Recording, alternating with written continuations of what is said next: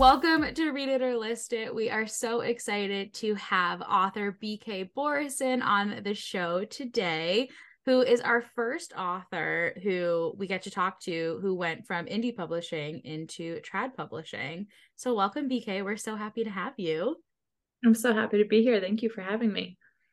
So we are here to talk about, I guess, number one, Lovelight Farms, since that kicks off the series that are now slowly being republished as trade paperbacks throughout the summer.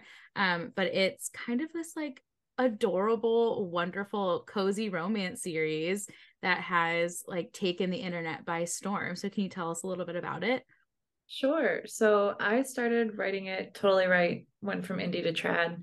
It's been a whirlwind ever since, but I started writing it during the pandemic when I wanted a happy, cozy, safe, lovely place to disappear to. And it's a small town community Christmas tree farm. It's the story of Stella and Luca. They've been best friends for close to a decade. Stella owns a Christmas tree farm in this tiny town. It's fallen into some hard times, and to sort of rescue the tree farm, she enters a social media contest, but she lies on the application and says she owns it with her boyfriend to try and make the place seem more romantic. However, there is no boyfriend, so Luca valiantly volunteers himself as the fake boyfriend in question, and that's where our story lifts off. But really, the story is my hope for, you know, all the good things in community: nosy neighbors, good coffee shop, a chaotic phone tree, and a beautiful Christmas tree farm. And I love it. I'm really glad other people seem to love it too. Yeah. I mean, I feel like it complete, because if there's anything you need to know about me, I love fake dating. And I love Christmas. She loves Christmas. Like, if there is a book that comes out that has anything to do with a Christmas tree, Phoebe has already purchased. I think she was the first one that I knew of that read this book back when it was indie published. 2021, I think. Yeah, 2021 is when it was first published. Yeah, December 2021. Because I did like a Kindle Unlimited marathon week, the week of Christmas. And I was like, I remember, I was like, I'm going to start with this book. It was funny when I told my family that I had written a book, because they had no idea that I was writing a book. I told my family, I was like, hey, I'm writing this book. I'm self-publishing it. And they were like, oh, what's it about? And I was like, it's about a Christmas tree farm. And my brother was like, of course it is, because I am a Christmas nut. I just love the holiday season. They were 0% surprised that it was about a Christmas tree farm. Yeah, I do too. And I love a holiday romance. And I think Ashley and I actually were recording a previous episode, and we were talking about how this isn't, it takes place on a Christmas tree farm, but I wouldn't say, like, you can read it any time of year, because it does span like most of the fall, I would say. Yeah, I was reading it a couple weeks ago, and I just felt like even in the summertime, it just felt so like that magic is universal year round. And I just have to say that friends to lovers used to be, for me, like just like kind of like middle of the road tropes. And this book, I was like, it's my new favorite. It's my new favorite trope. Like when it's a friends to lovers like this, where the chemistry is just like off the page, like jumping off the page between Stella and Luca, you get that like tension from honestly their like first interaction on the page before we even meet Luca. And Stella's like so nervous to have this phone conversation to ask him to be her fake boyfriend. And like when she like immediately asks Beckett, it's like you could totally feel like the tension of like, oh my gosh, I'm just gonna ask somebody else, because I can't ask him that, because I can't even think about being that with him, because I'm just like so in love with him. And I just love that the tension was like on the page, even when it wasn't the two of them together interacting. Mm-hmm. So I just have to say, it's like a universal read for me, but also one of the best friends to lovers that I've read. Thank you. That's so sweet. Thank you so much. It's always so funny when like Ashley starts to diss friends to lovers, because we both met our husbands as friends to lovers. So yeah. Like, yeah. Same thing. Like the common feedback that I get with this book, like a common theme I see in reviews and stuff, is that people get frustrated because they're like, no way would they have been friends for 10 years. I'm like, well, yeah, sometimes that happens when you're afraid of, you know, changing a relationship that is so good and so solid. And for Stella, it's like, it is foundational to who she is and how she's healed herself from grief and trauma. And Luca has been the one constant in her life. So she does not want to alter or change that. So I'm like, yeah, sometimes it's hard to cross that bridge, because what if it doesn't work? And then you lose this person. Right. We were just talking about this because sometimes, or people have been talking about Happy Place by Emily Henry, and they're like, it would just be solved if they would just have a conversation. And I'm like, there's a difference between miscommunication as a trope and then like remembering that we as human beings are like very protective of our hearts and our minds, and like making a move is a big deal. And I don't know, I think it is totally realistic. And that's the thing, like this is one of those romances that like you get all of the tropey magic, but it also feels so grounded in reality, which, you know, I think there's a time and a place for both types. But this is one that I love for that reason, because it just feels so like, it feels like it could happen. Like, I feel like it's a story my best friend would tell me, and it just like makes sense. So I'm curious, like what, I know you said you started writing it during the pandemic, but like what made you choose to self-publish? And then what has it been like being picked up? Like number one, just by like the love of readers, but then getting acknowledgement from the one, like a trade publisher. It's been wild. It has been completely unexpected. I've been talking to my husband about it all day, because today is the day that Berkley officially re-released Lovelight, and it's at Target, it's at Barnes and Noble, it's at stores, and it's been, I still can't fully wrap my head around it, because I started writing it just for something to do with my brain. I was a new mom. I felt like I was just taking care of other people all the time, and I wasn't doing anything with my brain that felt like a challenge. And I wanted to do something with my brain. I wanted a place to go to disappear to. And so I didn't want to go traditional from the jump, because I really didn't know if anyone would even like it. I didn't know what else. I had no idea what I was doing. I was like, I'm going to write this book for me. I'm going to see how it goes. I'm just going to put it out there and see what happens, and just see what happens. I didn't have any Instagram presence. I don't know if you guys have seen the original cover of Lovelight Farms. That's the one. I have that. I have the new one. Berkley very graciously sent me the new one, but I have the OG. I read it with ginger bearded Luca. Ginger bearded. So the original cover, my illustrator dropped out last minute, and I stress anxiety induced made this cover, and Luca famously has a beard, because I couldn't figure out in Photoshop how to get rid of the beard on this tiny animated man. So the cover was a disaster. I had no social media presence. I was like, I'm just going to do it and see what happens. My fear with going traditional from the jump and sort of trying to find an agent and querying, it's a very complicated process, and it's a process that doesn't always give feedback. So I was afraid of sending this book out there, not hearing from anyone, not knowing what it was about the manuscript that people didn't like. So I was like, you know what, let's just jump into the fire here and see, one, if people like it, two, if they don't like it, what they don't like about it. So I was using it as like real-time market focus group research. And then I published the book, and then I was like super thrilled with how it was doing. And then out of nowhere towards the holiday season, it just blew up. So wildly exceeded my expectations, and it just kept going. Like, I still like, I can't explain it. It's just like the Bookstagram community in particular, it just like snowballed into this. Like it just started, more and more people started recommending it, and it just, I was seeing it everywhere. And then I relaunched it this past year with a new cover, and it blew up all over again. So I've been really lucky that people have given me a chance as a new writer, you know, without my backlist is 3 books. So and I had no marketing or any of that. So it was very much a word of mouth campaign. And I'm so thrilled that people loved it enough to share it with others. That's kind of cool to like think, yeah. I don't know. I know the querying process very well, and it's wild. So I just, it feels like a writing Cinderella story in a way, where it's just like letting the work stand on its own, which I think is really, really special. I still cannot believe it's I went to Target this morning and I was walking around and I was getting all emotional. Like, yeah, I cannot believe that this thing that I did in my free time when I wanted to feel good is a thing that resonated with so many other people. One, that's so special, that pieces of so much of myself is in this book. And so many pieces of my heart are touching other people's hearts and connecting.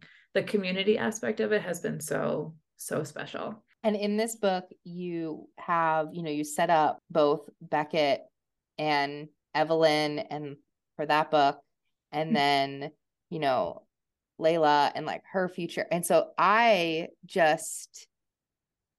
want to know, did you know when you went into writing that first book, like, hey, there's these other side characters that I would like really love to give a story to?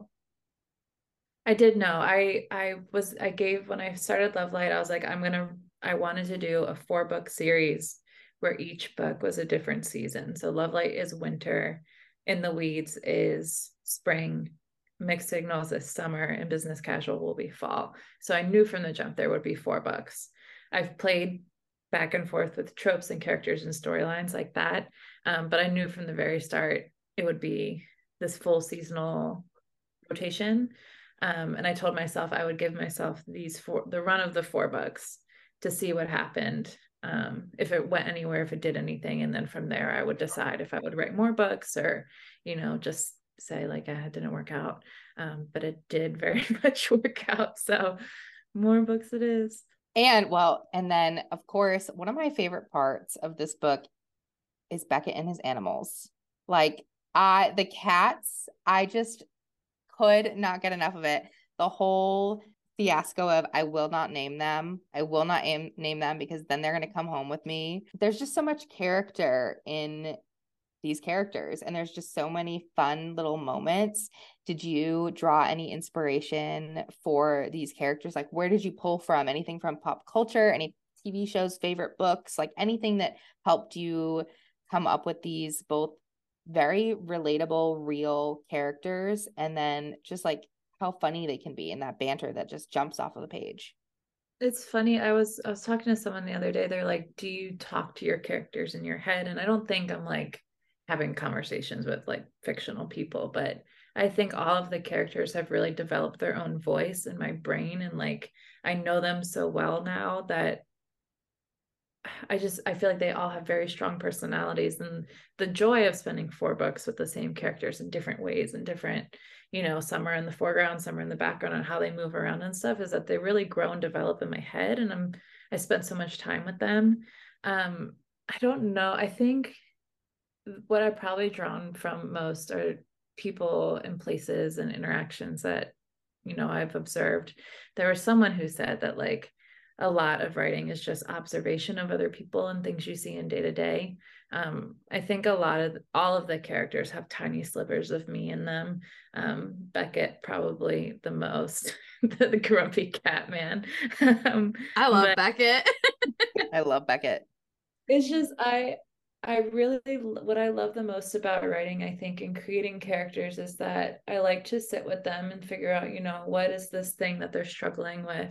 And for Beckett, I think Beckett is a caretaker by nature, but he's very reluctant about it. So I feel like the grumpily adopting every animal he sees is indicative of like his relationship with his family and his relationship with love. And so it was just a fun, playful way of introducing that aspect of his character and setting it up for his book. Then we get to his book. Yes, he's still adopting these animals and being really silly about it. But it also leads to some deeper stuff for him and some personal growth. I love Beckett so much. So is the 4th book being published just through Berkley, like first? Yep. that will be the first Berkley original in the final book in the Lovelight series. It's done. They have it. Well, it's not done. They have the first draft for edits. I'm like, it's done. That's the indie in me where I'm like, I finished the draft. It's done. Yeah. How does it feel to kind of before your timeline was your own and now you have different demands, other people that are involved in the process a little bit more? How has that adjustment been? It's been different. So it's really interesting going from like writing you draft the book, you write the book, you finish the book, you edit the book. Indie is very, very fast. Mm-hmm. And now in traditional, I'm learning so much. And I have a whole team of people that are helping me make this book the best book possible. So going through this process it's very different in that it's a lot slower. I think you can see the difference when you look at indie timelines, mm-hmm. traditional timelines. Most traditional authors have like one or two books a year to like supermax. But it's been interesting. So I finished the first draft of Charlie and I sort of sent it off, and now I'm waiting for my editor to read it and send me feedback. But I'm so excited to have a formal process and to have a formal editor and not just my best friend who's speed reading it in her free time. I'm excited to grow as an author. That was one of the big things when I was talking to Berkley about, you know, the possibility of bringing it to Berkley and my future as a writer. That was the big thing I wanted, is I wanted support. I wanted to grow. I wanted to be better. So I'm really looking forward to working together with them on this project and seeing how it turns out. I can't wait for Charlie's books. Like, he was one of my favorite. I mean, I don't think there's a character I came across that I haven't loved so far. And I just love how you can so clearly tell like which of these characters deserve a story and how like full their story can be. But I don't want to like take away from Luca and Stella. I also want to talk about them so much because I was reading this book and I was doing it on audio, which the audiobooks are fantastic. I think that the narrator delivers, especially Stella. I feel like she delivers Stella's voice so well. And I really enjoyed the entire experience.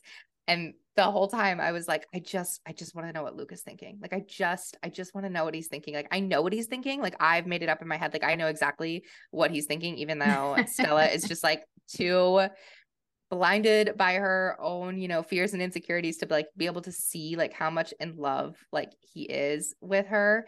But that, I don't think this is like really a spoiler, but to like something to look forward to for anybody who hasn't read the book yet. The epilogue and getting Luca's POV there was such a treat. Like, that was, I loved that. I love that little like reversal there where you can kind of like see him reflecting back, looking forward, and just like getting that little like piece into him. I really enjoyed it. So for anybody who hasn't read it yet and is like, oh my gosh, it's single POV, you do get that epilogue that has him in there. a little tiny bit of Luca there at the end. Yeah. But I maintain, so they're all of the other books in the series are dual point of view, but I really felt like writing Stella, this book, it was 100%. Yeah. This book, it felt like it needed to be. And there's been feedback where it's like, well, it would have been stronger with Luca, but like, I feel like people would have not, if it were dual point of view in every other chapter, we're hearing from Luca how much he loves and adores Stella. Stella wouldn't have had the same sympathy, you know, because it would have been like beating you over the head. Like, Stella's afraid, but Luca's so sure. And right. Really wanted to focus on like Stella, those fears and, you know, the things she's gone through in her own life. And I think there needed to be some mystery on Luca's part in terms of. Mm-hmm. And I feel like you could just also like, to play devil's advocate in there'd be someone who like, she would get like, I don't know, like a shrewish reputation, because they'd be like, look, he loves her so much and she's choosing not to see it. It's like, sometimes life's not that easy. And right. I like to call it, I don't know if you are have fallen victim to fantasy as much as all of the rest of us in the world, but I call it like the Akamath effect, right? Like, Feyre's story would not be anything if we knew Reese's POV the whole time. There would be so much lost in her own growth as a person. And like chapter 54, where he's like, here's everything that I have been doing. Like, that would be nothing if we had been getting it all along. And I felt that way so much with Luca when finally, like, you know, they come to this precipice and they're like, he's like, you know, he does what he does and he says what he says. And it's like, that moment is so much more fulfilling when you are withheld, like that information is withheld from you through the whole book. So I think it was, you know, flawlessly done. And I loved how much I could appreciate Luca's character even without his POV. Like, I really got who he was as a person, which is a high compliment because Ashley loves a dual POV. I do love a dual POV. I love a dual POV. I love a singular like, that's how you know it's like a good book. Yeah, like if she could, if it's third person and single POV, she's like, okay. I'm like, but no, if it's single POV and I am this obsessed with it, there's only if I like chapter 2. I was on my Instagram stories and notes. I was like, I was like yelling at whoever listens, whoever watches my Instagram stories. I was yelling into the void. I was like, this book is so perfect. And I was like, I don't know how anyone can say they're not a romance reader when this is like the genre, like when this is the type of reading that, like, this is the honor that we get to read these pages. So yes, I was a huge fan. I was yelling at anybody that would listen to me. I'm always late to read books. I was like the last one of all my friends to, like, my friend Logan had been recommending, like, been like, Ashley, you need to pick up Lovelight Farms. I don't know what you're doing, blah, blah, blah, blah. You need to read it. And I've given up. Like, I've been spending the last 3.5 years pressuring her to read things, and she doesn't listen to me all the time. So now I'm like, oh, well, you could have read it 2 years ago, like me, but. And then I'll like yell at her and I'll be like, why didn't you push this harder? Like, why didn't you get me to read this sooner? And she's like, you can't turn this around on me. Yeah. Anyway, so I was like yelling at anybody that would listen, like, thank you so much for, you know, like putting this on my radar. And I'm just like, so glad I read it. So I hope everybody else that's like me, that their TBR is just so long that they're like not sure how to prioritize this one. You don't need to wait for Christmas. You can pick it up right now, and it will be the most lovely treat to your summer reading. Or do Christmas in July, whatever you need to do. Yeah. Because, so we're recording this on June 6th, which is your republication day with Berkley. And then next month, it's In the Weeds is the second one, right? Yes. Yeah. So In the Weeds comes out in July, and then Mixed Signals comes out in trade paperback in August. So all summer, little treats.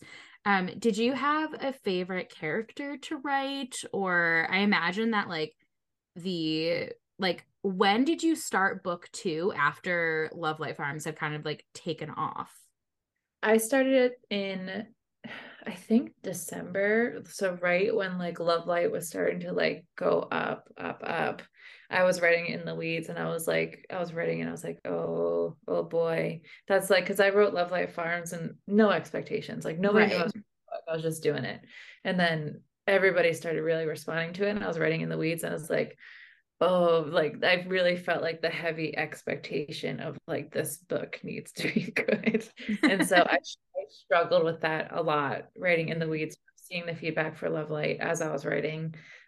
So I would say that was probably the hardest one for me to write, just because I felt but when probably, daily people are like, you've created my like favorite people, and you're like, oh god, I love them. And In the Weeds is such a different story from Lovelight Farms. Mm-hmm. It's a lot slower, it's a lot more about two people with fighting internal quiet battles. It's a lot quieter. Like it's still a love story, but it's quiet and it's slow, because Beckett is very quiet and methodical, and so it was different, and I was trying to figure out how to keep the momentum going, and then I got over it with Mixed Signals. I feel like with Mixed Signals I was very much back to writing for fun again. So yeah. definitely struggled the most with In the Weeds, but I think probably the easiest, the strongest voice and the easiest character for me to write is probably Charlie, which I know we keep saying we're getting away from Luca and Stella a little bit, but Charlie, so he's Stella's half brother, but he is such a loud voice in my head. I knew instantly exactly who he was and where he's going, what he's doing. So their book, the fourth book, the last book, was a lot of fun for me to write because it just felt very like we were going and I knew it and it felt good. Oh, that's so exciting. Does that have a pub date yet? No pub date. Oh, everyone keeps asking. I'm like, I don't know either. So I think it's definitely 2024. I think summer 24, but I'm not certain. All right. Well, we'll just wait with bated breath until then. I'm jealous of everybody who gets the opportunity to read them for the first time now, because I still have to wait to get to my last book. So if you're the lucky ones who have not experienced it yet, I genuinely mean that you're very lucky that you get to experience them for the first time. But since these do take place in like the seasons, I don't imagine that you have the luxury of writing them during the seasons that they take place, but like what is your process like? Like, what is the vibe if you sit down to write? The vibe is, so I don't listen to music when I write, but I listen to like a vibey song before I get started of what those characters are like feeling and going through or all that jazz. I listen. And so, but when I'm writing, I listen to like ambient sound, you know, like those YouTube library videos. And for each, that is my brand. That's my brand. I love those. So for each one, it had a like specific ambient sound that I listened to. Like when I was writing Mixed Signals, because Layla's a baker, a lot of it was like cafe machines, bakery, ambient sound. Luca and Stella was a lot. I think it was like mystical castle winter festival or something, you know, just magical. So I definitely listen to like seasonal vibey background music, and I get a candle for what, like, you know, like I think I went through like 4 Christmas tree candles when I was writing Lovelight Farms. Oh, you didn't go to the store and get all those little mini, the car air fresheners. Yeah. There's like, have them all around your house. I should. Well, it's funny. So like in Lovelight Farms, Luca gives Stella pine tree air fresheners every time he sees her, as like, I wanted it to be a way for him to say, I love you, I'm thinking of you, without saying the words. Initially it was supposed to be your face. Sorry. I tell you, it's a Christmas. It's Christmas, sentimental Christmas. It's like BB's like, oh my gosh, I need to like go on my like fainting couch. I can't handle it. Yes, I also have like my. It's not technically Christmas tree, but it's called the High Peaks of the Adirondack Forest, which is where my husband and I got engaged. So I was like, wait, I can set the vibe right now. Anyway. Initially, so Luca gives her pine tree air fresheners. Initially it was going to be snow globes, but I was like, where would Stella keep like 7,000 snow globes? It was just too cumbersome. But when I re-released the book with the new cover this past winter, I was like, it'd be so cool to give out Lovelight Farms air fresheners, like in goodie bags. But apparently the air tree, the company that makes the shape of those trees is like wildly protective of their trademark. And like, we'll sue the pants off of you if you do anything close, which the more you know about pine tree air fresheners, I had no idea. I'm writing it down. I'm a lawyer, so I'm writing it down. I will figure it out and get you the rights. And then we can do it. We'll do it together. That is like basically what you do though, isn't it? Because it's like contract. Well, I guess that's not a contract, but oh well. Yeah, trademarks and she'll figure it out. She's on the case. Oh my gosh, I love that. Does anything have to change? I apologize that we're inundating you with these questions, but I am very fascinated by the like Bookstagram and BookTok effect of like books like Icebreaker and like yours that like the Spanish Love Deception, that have just like, because of reader enthusiasm are getting noticed. And, you know, I think there's pros and cons to both indie and trad publishing and all of that, but I imagine it's very nice to have the security of a team around you instead of having to do everything yourself. But did anything, like, did they re-edit the books or anything, or like? Yeah. So they all, the first three all went through like a really quick, not develop. So there's developmental editing, and then there's like copy proof editing. Developmental is more like bones of the story and how it's structured, and, you know, third act breakup, like the pacing and the act and the choices the characters make. So there's none of that. It was basically, we left the books alone for the most part, but there was a lot of grammatical, spelling, details. I was telling my husband when I got Lovelight back with all of the edits, and I was like, I was deeply humbled because this book had been out. And for me, I was like, it's done. It's perfect. It's great. Or like, not perfect, but it was like good for the universe to see. And then I got the edits back, and I was like, oh my God. I was like, oh jeez. I was like scrolling through. I was like, oh my gosh, I didn't realize that detail, but it is such a relief to not have to worry about spell checking or like, I said this on page 7, but on page 212, I changed the detail. Like, that is the level of detail that Berkley goes into. Like, you said this here, does that still apply here? Or do you want to change it? And if you change it, let's change all of it. I think a good example of that is in Mixed Signals, I kept referencing Caleb's dimple or Caleb's dimples. So sometimes he had 2 dimples show up, and sometimes he had 1 dimple show up. And in my head, I was like, it's just depending on how big he's smiling, right? But like, me and this editor had like a 25-minute conversation about this fictional man and his fictional smiles and his fictional dimples and where they correlate on his face. So it is a treat for me to have that support, that I don't have to, because there'd always be that panic. Like once I would send out an indie book, like, oh God, what is spelled wrong in this book? Right. Because I feel like you go cross-eyed eventually looking at it so many times yourself. And even like, if you hire out, like if you and one editor or a proofreader or someone, like it's tough to catch all of those things. Yeah. And now the audiobooks are all out, and they stayed out, I think, right? Or did they? Yeah, because they're out for Mixed Signals and In the Weeds. So did anything have to change on that when the book was picked up? You know, so the audiobook deal was done. I did that deal before Berkley picked them up. And so that contract was basically untouchable. So the audiobook company owns the audiobooks and will do the fourth one and will not touch them again until that contract eventually, you know, decades from now. So I think Berkley will eventually redo them with like the cleaned up, updated content. But for now, because the differences are so slim too, it's like a couple word choice changes. I think I cut out a couple la-las here and there in the Berkley editions, but not the la-la. I love la-la. Not all of the la-las, but a couple of the la-las.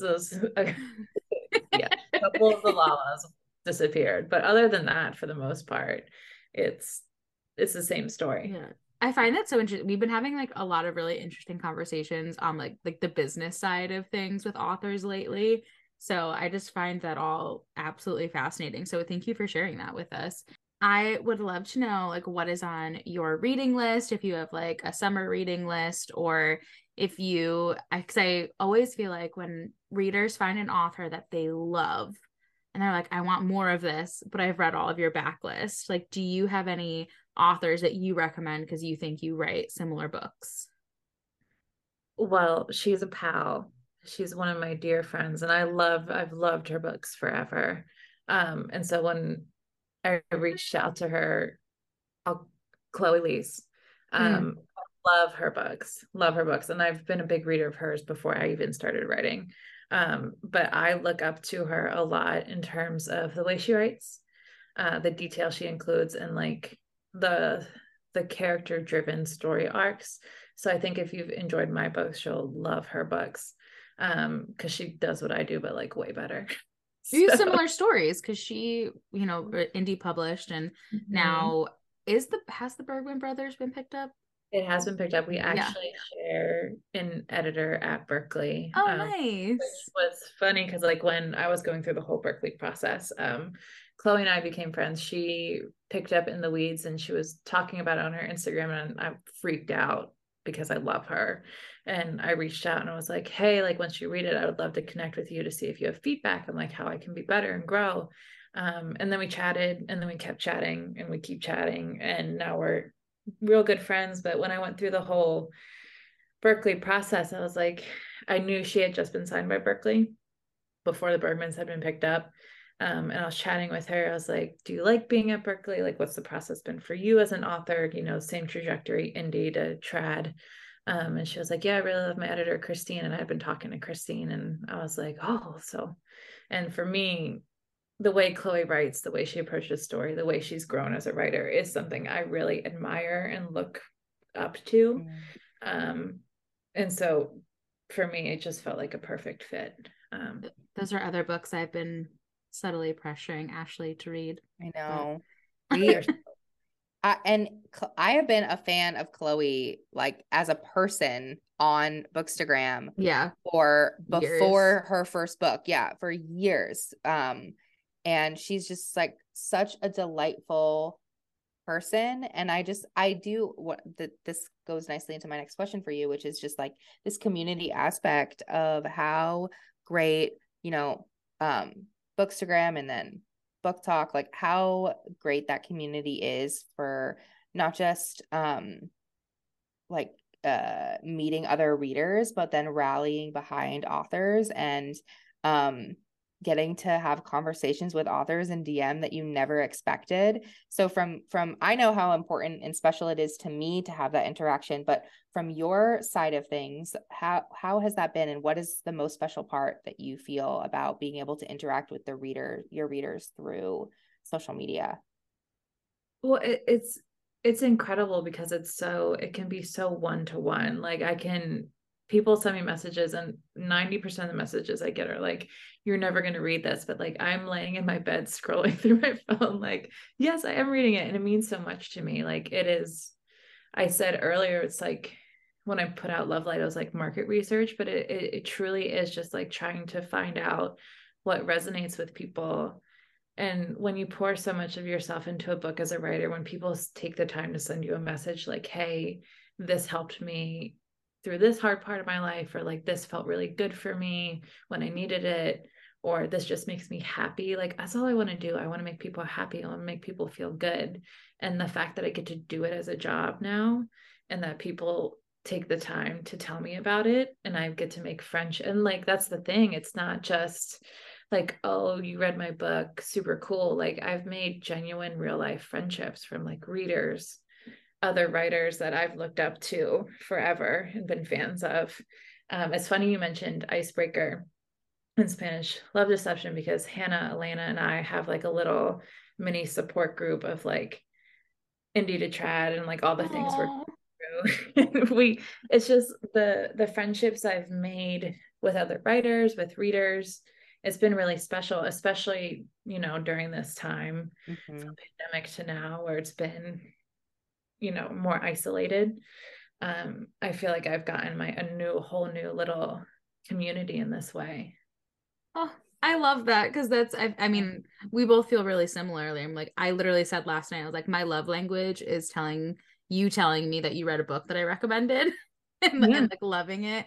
Cause it is so special that like, yes, they're, you know, fictional men and fictional dimples and fictional characters, but like very real friendships, I think, have come out of loving these same stories, which is so special and perfect, since, you know, this does kind of revolve around a little group of friends in these books that you write, which, I don't know, I'm gonna get really sentimental about them because I just love them so much, and I'm so excited for this new crop of readers to get to experience them. I would love to know. So Charlie's book is the last Lovelight book.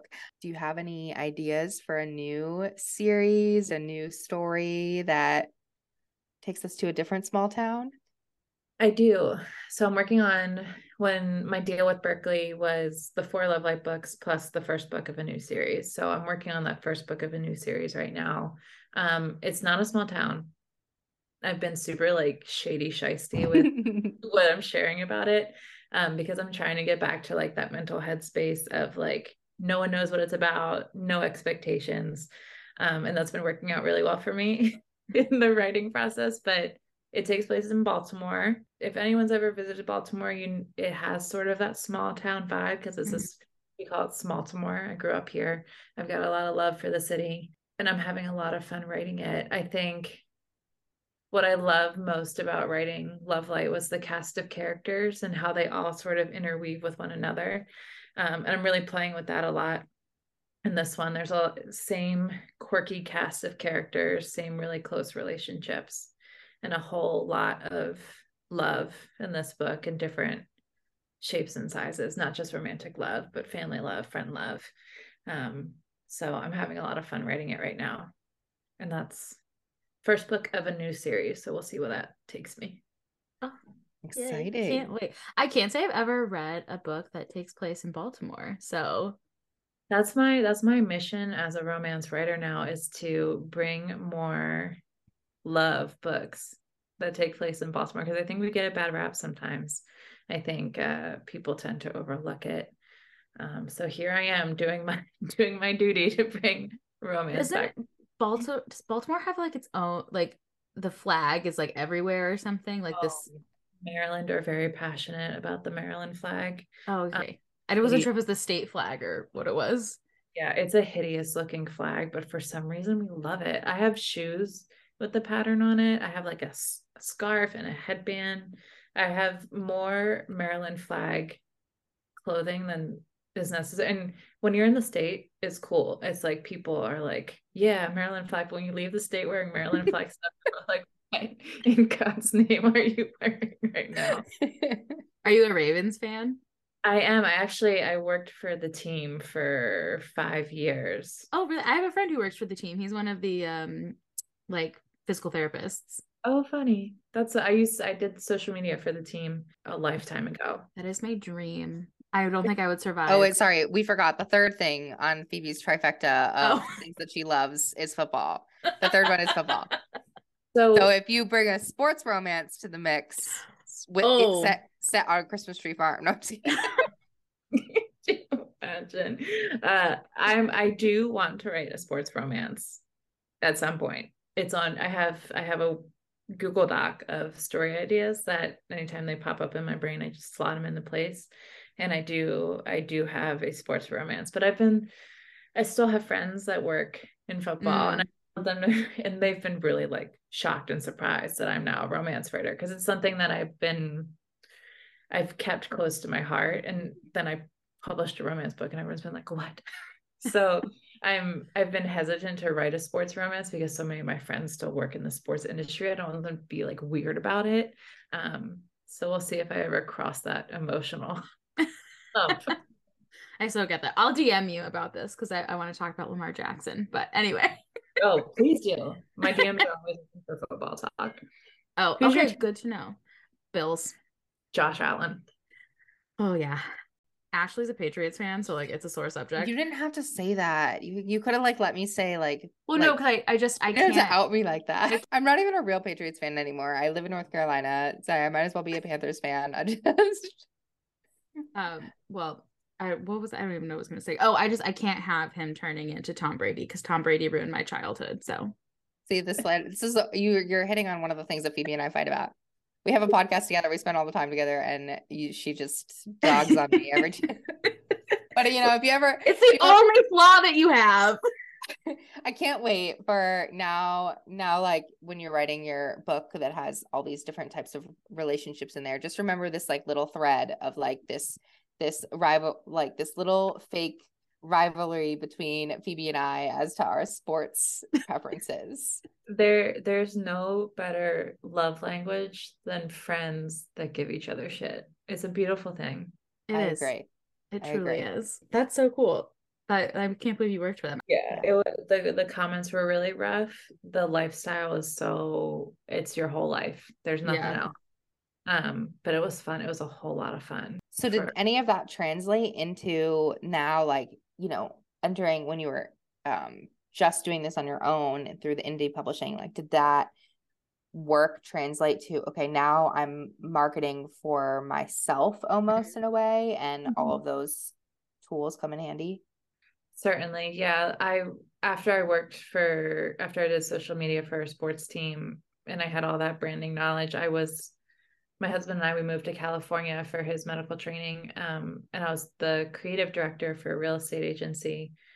So I really understood visual language and branding, and I knew I wanted that for myself. And I'm probably like the most annoying person to the whole Berkley team, because I'm very like, I want this to look this way. This is how it feels in my brain. Like the initial Lovelight cover notwithstanding, like the horribleness of that, you know, Photoshop is not the skill set. It's fine. But I have a very clear, like, visual understanding of what I want things to look like. And that's been helpful, like making the whole Instagram aesthetic and like my brand and what it feels like and what it looks like. And the stories I tell translating into the colors I use and the imagery and all that. So I'm super passionate about that. I'm sure the team at Berkley will be like, yeah, she's real passionate about it. Or she could be less passionate. I feel like that has to be better than someone who's just like, oh, do whatever. And then like you get the images back and you're like, that's not what I wanted at all. Like, I feel like it's better to have a strong, here's to women having a strong and clear view of what they want for their careers. There you go. A vision. I have a vision. And I have a vision for down to what I want the spine to look like on the book. So definitely, it's definitely helped. Oh. And you can tell all that time and energy that's put into it, because these covers are so, like, you can tell how they complement each other. Like, they're true companions of one another. And you can see it from, I mean, my favorite thing about books, some of my favorite books getting picked up by traditional publishing is being able to spot that, like being able to see them now in the stores, and like the covers are almost still exactly the same, and they're just, you know, maybe refined in just a little tiny bit, or just small tweaks like the font or the spine or whatever. But like going into a bookstore and like seeing them from, you know, yards away and just immediately knowing, oh my gosh, I know that book. I just love that brand recognition, and your covers are absolutely stunning. Thank you, Sam, the designer. She did an incredible job. All my kudos to Sam. She's incredible. Yes. Oh my gosh. Well, BK, this has been such a special interview. Thank you so much for your time. We're so excited for these books to be re-released for everybody to enjoy and pick up at Target or wherever you get your books. But I feel like that's always, I love that when authors are like, I saw my book in Target, or I saw my book at Barnes and Noble, or at my local independent bookstore, or at the grocery store. Like, I think that's like the little like magic moment. Yeah. Yeah. The airport. I think that's always a one that people say too. Yeah. I'm dying to see it at an airport. I'm hoping I can this summer, cause I'm traveling quite a bit. So. Oh, are you going on a tour at all? No tour for these first three books. Chloe and I are doing an event in DC for the launch of In the Weeds. And I'm going to be at Steamy Lit Con in Anaheim. So will we. Yeah, we will be there. We're going to have to hug. Yes. And then I'm doing a conference in Florence. I'm doing Rare Florence. And then I'll be at a Polycom next year. And those amazing. Yeah, I'm super jazzed. Cool.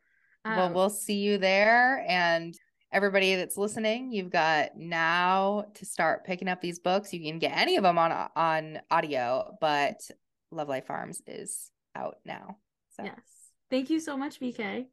Thanks for having me, guys. This was a blast.